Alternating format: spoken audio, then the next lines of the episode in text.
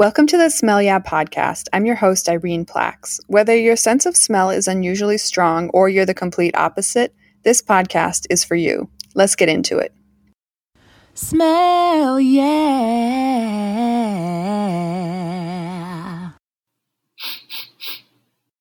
You smell that?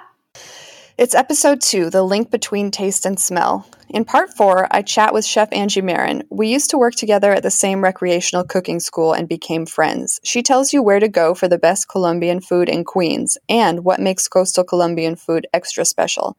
She is having an arepa pop up in Brooklyn June 5th and 6th at King Thai Bar. Plus, hot tips on how to shop for fish. Hey, Angie, Chef Angie, welcome to the Smell Yeah podcast. Hello. Hello. So, um, do you want to tell us what what it is that you do and a little like background about how you got there? Sure. Um, so I am currently a professional chef and a chef instructor. I uh, was in nonprofit for 10 years and switched careers about like in 2015 but in that time that I was doing nonprofit, I was always doing some cooking jobs here and there. Um, and then now I, yeah, I cook professionally. I'm a private chef. I teach cooking classes and I run a, a little pop up sometimes when I'm feeling in the mood to pop up. Amazing. And um, does your whole operation have a name? Yes, it's Whip Arepa is the name of the pop up. Cool. Yeah. And Whip Arepa, it's a Colombian food pop up. So I make arepas and I make uh, infused sauces. And, you know, I'm sort of just trying everything out.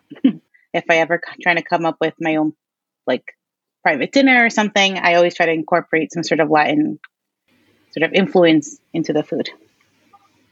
Nice. Can you tell us a little bit about your personal food heritage? Yeah, so my family is from Colombia my sister and I are first generation, born and raised here in New York. Um, and so my family is from the coast of Colombia, so from Cartagena, Barranquilla, from those places. Um, and our food, I don't know, it's just really, it's a little bit different than the typical Colombian food you find at restaurants, especially here in New York City. You find mostly food that is uh, from the interior, from the mountains, so it's heavier dishes. In the coast, we have a lot of coconut rice and fried fish. It's very Caribbean style food the people um, uh, that live in the coast are typically Afro Colombian, so there's a lot of influences um, from all types of Caribbean food. And there's a lot of Turkish food in Colombia, in my area of Colombia too. Really? Which is interesting. Yeah, yeah, yeah. I, I found that I went to uh, Istanbul a few years ago, and um, as I was eating some of the food that they have, they're like pilaf and these like green bean stews. They were things that my grandmother used to make, and I found that super just so interesting because um, I have a Turkish uncle. There's a, I think when sort of they were bringing slaves over to Colombia, um, in that there's a lot of different influences that came over. And since where we are in Colombia, we're at the coast. So because it's a port, there's a lot of people that stayed there and lived there are just from all over the world. It's a really big mix of people there. And the cuisine re- sort of reflects that. Nice. Do you feel like you use your smell a lot in cooking? Yeah, absolutely. I, that was one of my big fears with COVID was that I was gonna lose my if I got COVID. Luckily, I didn't. Um, that I would lose my sense of smell. But yeah, you use it for everything. You use it when you're picking out ingredients. You're using it when you're cooking. When you're when you're done cooking to make sure it's done. It's kind of you know it triggers a lot of memories when you're cooking too. So yeah, definitely use the sense, my sense of smell. What are some things that you love to cook?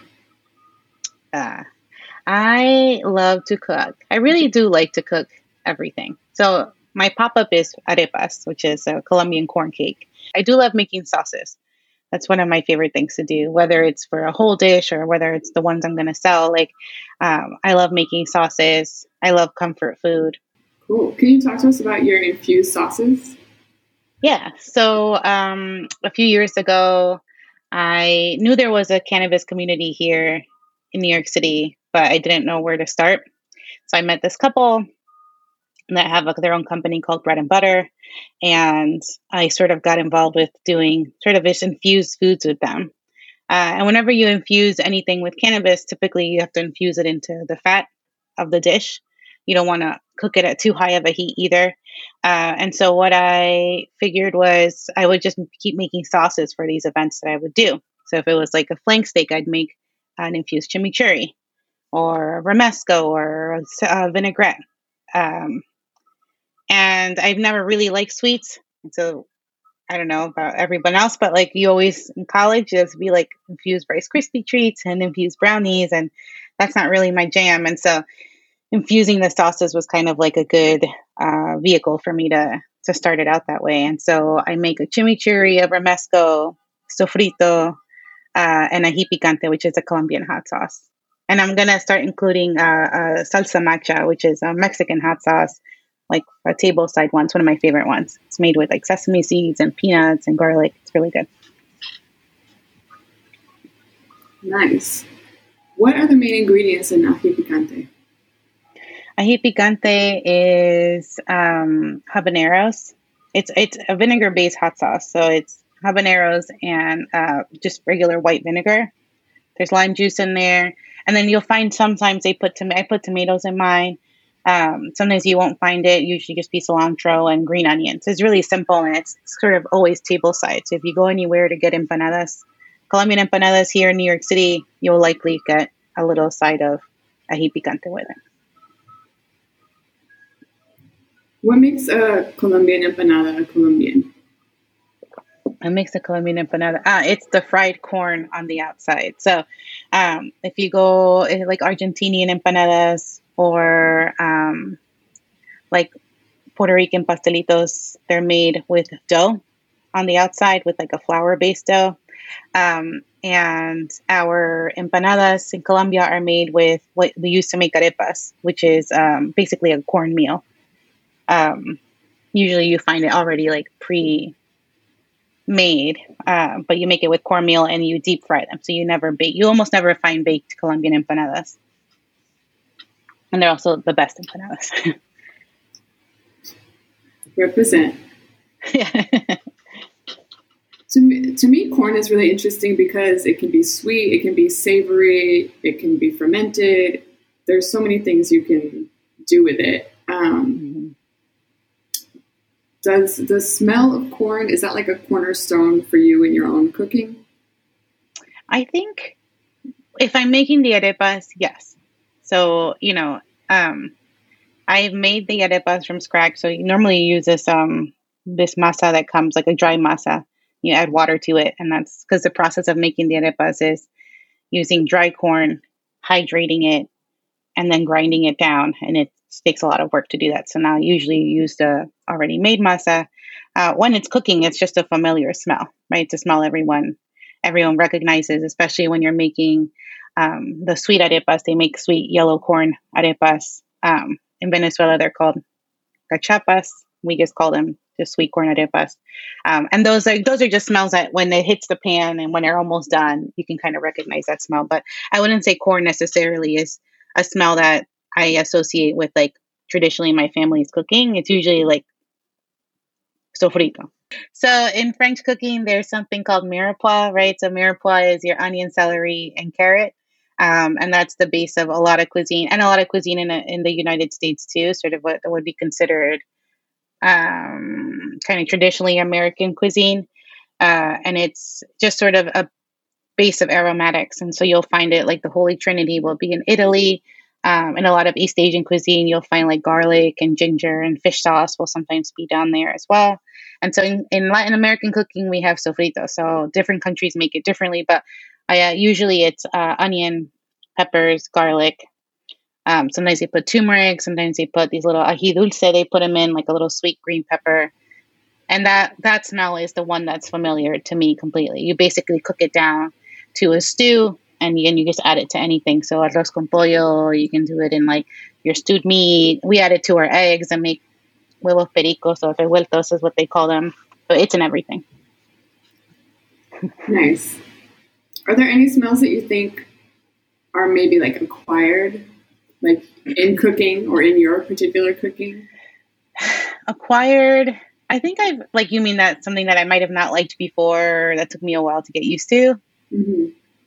Not really. The one thing I, I'll say that like I still don't think I've gotten used to is the smell of cooking tripe. You know, I was thinking about it, and, and like I grew up, my family would have these like huge parties um, for like New Year's or Christmas, and someone would make um, like a ton of food.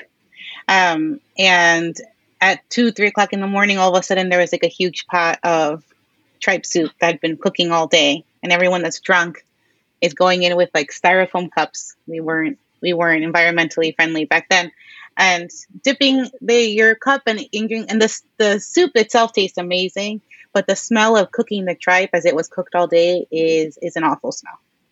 Yeah, because it's like you know you it has all the stuff on the inside. Yeah, it smells like poop.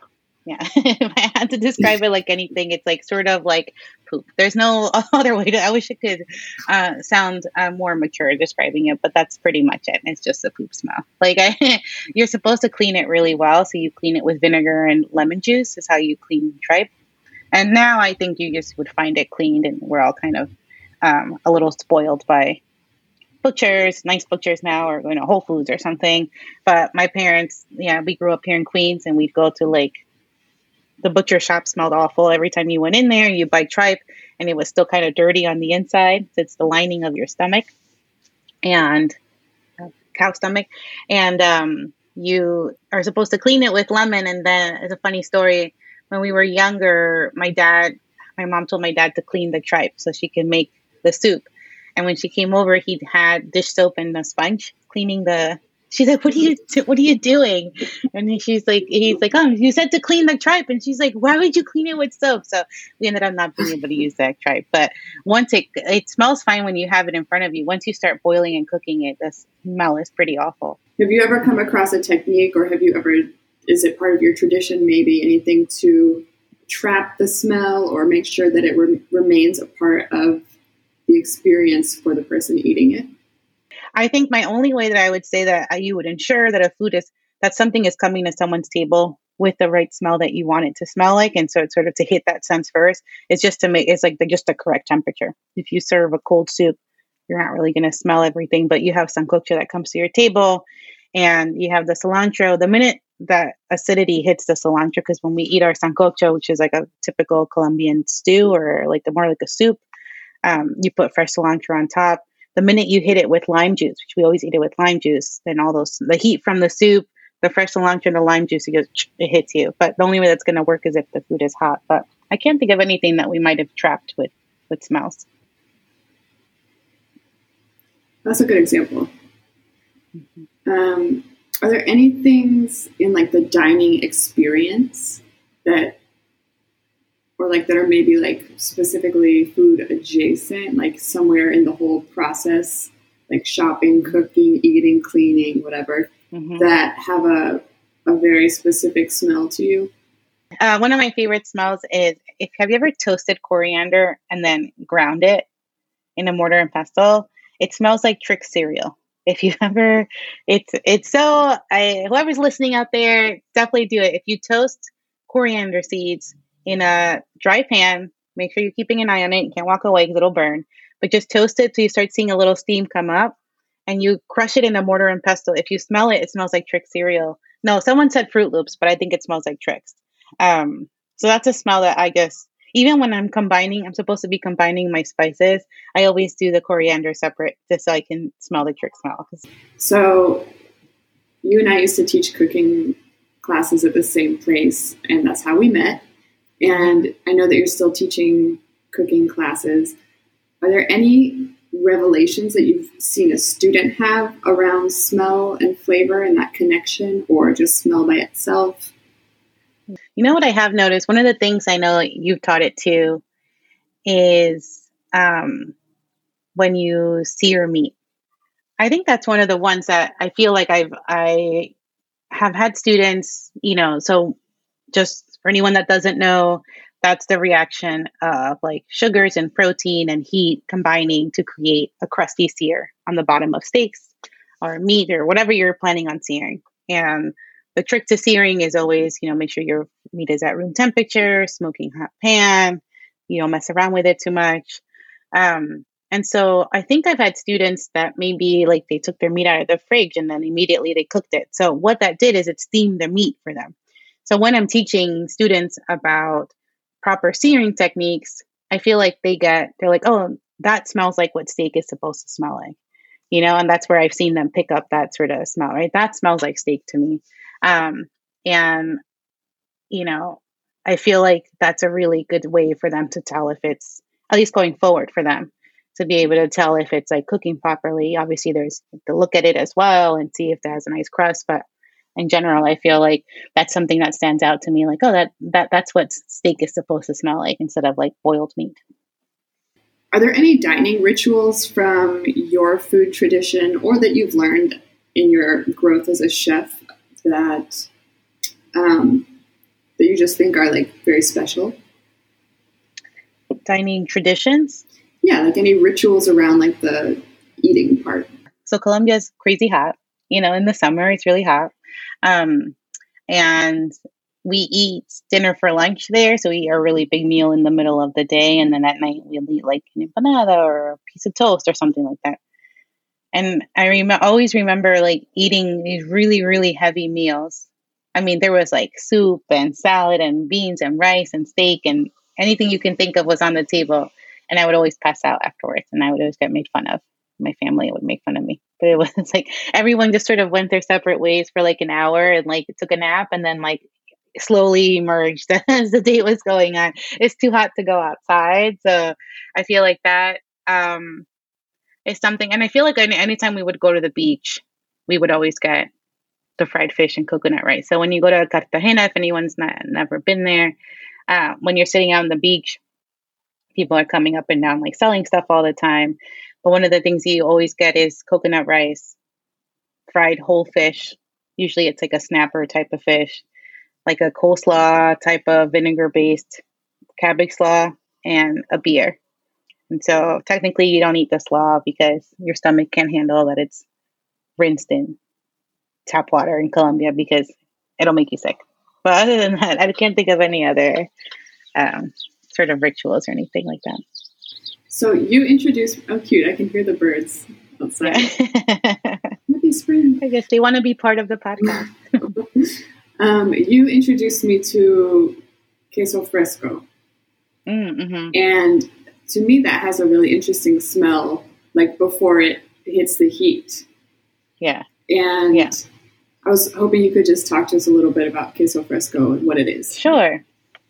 So the cheese, it's it's like queso fresco, but it's called um, queso costeño. So it means coastal cheese. So whenever you go anywhere to buy it, but it has the look and similar, tight, tiny similar smell to like regular to what queso fresco is, which is more Mexican.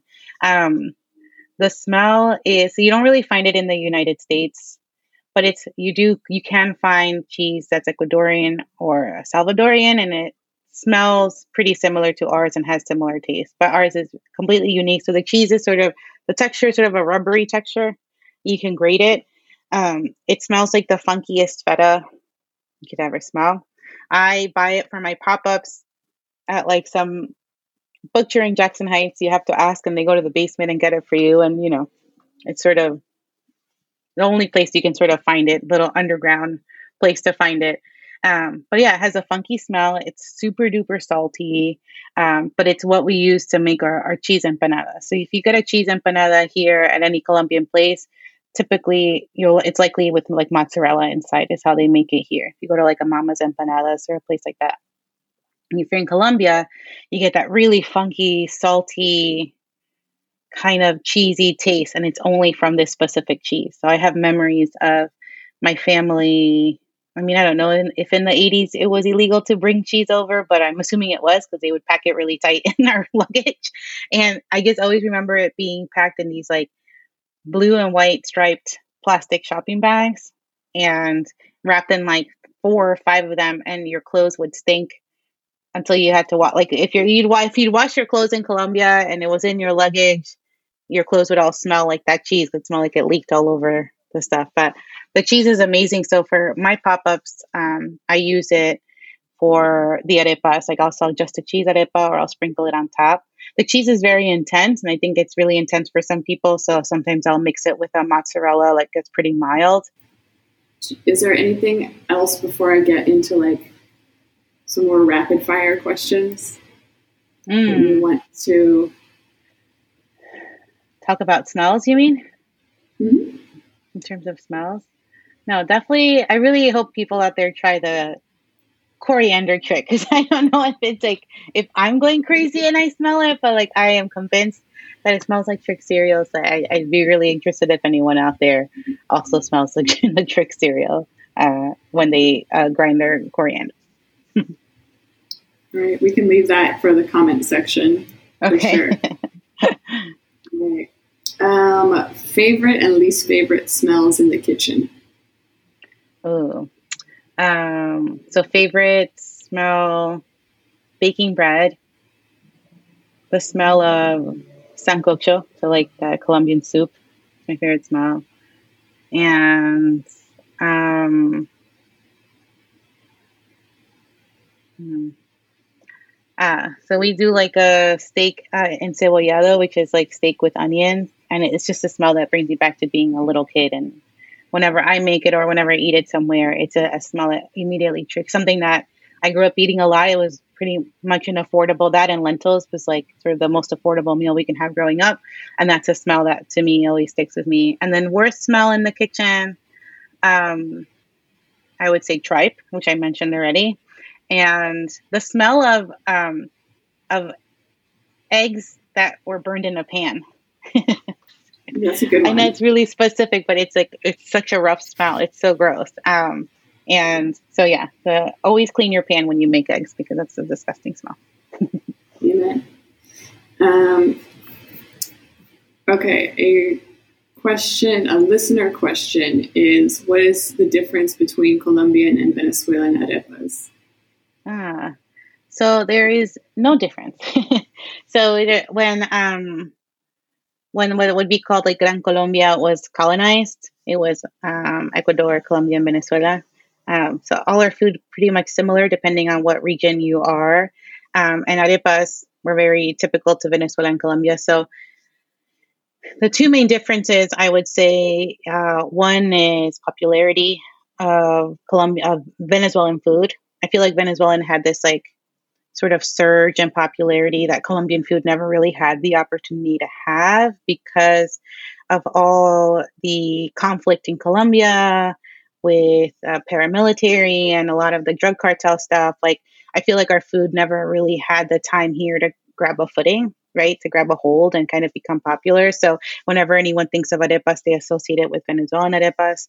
And typically, I was convinced that arepas in Colombia are served with the ingredients on top. But now I'm thinking through some research uh, in this break that I've taken from my pop up, I found that that might have just been the one or two that I ate when I was in Colombia because uh, I've seen that some of them stuffed them on the inside. So here I was all high on my horse of like our toppings are on top.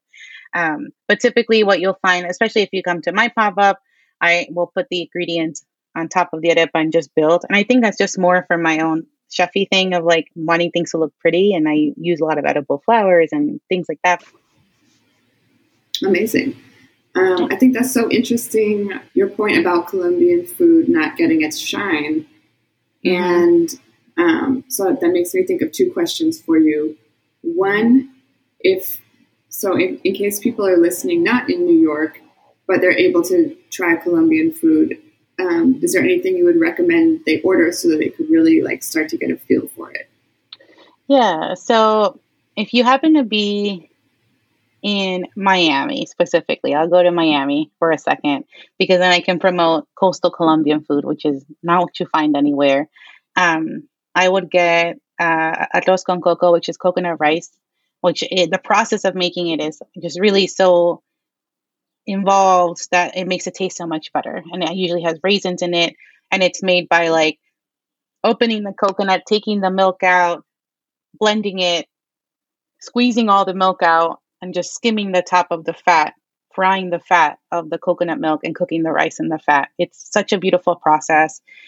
Now you can sometimes find it's called titote, T I T O T E, and it's like a little bottle that they sell of just the cooked coconut fat and you can use it to make rice. If you ever find it, I definitely buy it. It's kind of expensive, but it's amazing. So, coconut rice, um, uh, arepa dulce, which is a sweet arepa, and they'll put sometimes um, aniseeds um, and sugar, and they fry them. And so in the coast, we fry arepa, so they they puff up like that, and they're really good. So typically in the interior of Colombia, the arepa is really plain, and it's served alongside food. Uh, on the coast, it's kind of a whole sort of street food meal. So you'll usually find it um, arepa de huevo. If you ever find arepa de huevo, like just like uh, arepa with an egg that's twice fried on the inside, it's the most amazing thing in the world. So you have to get that. Likely, you'll find restaurants that have like uh, kind of food uh, from Bogota or Medellin, and so bandeja paisa. You just that's just a traditional food you have to get.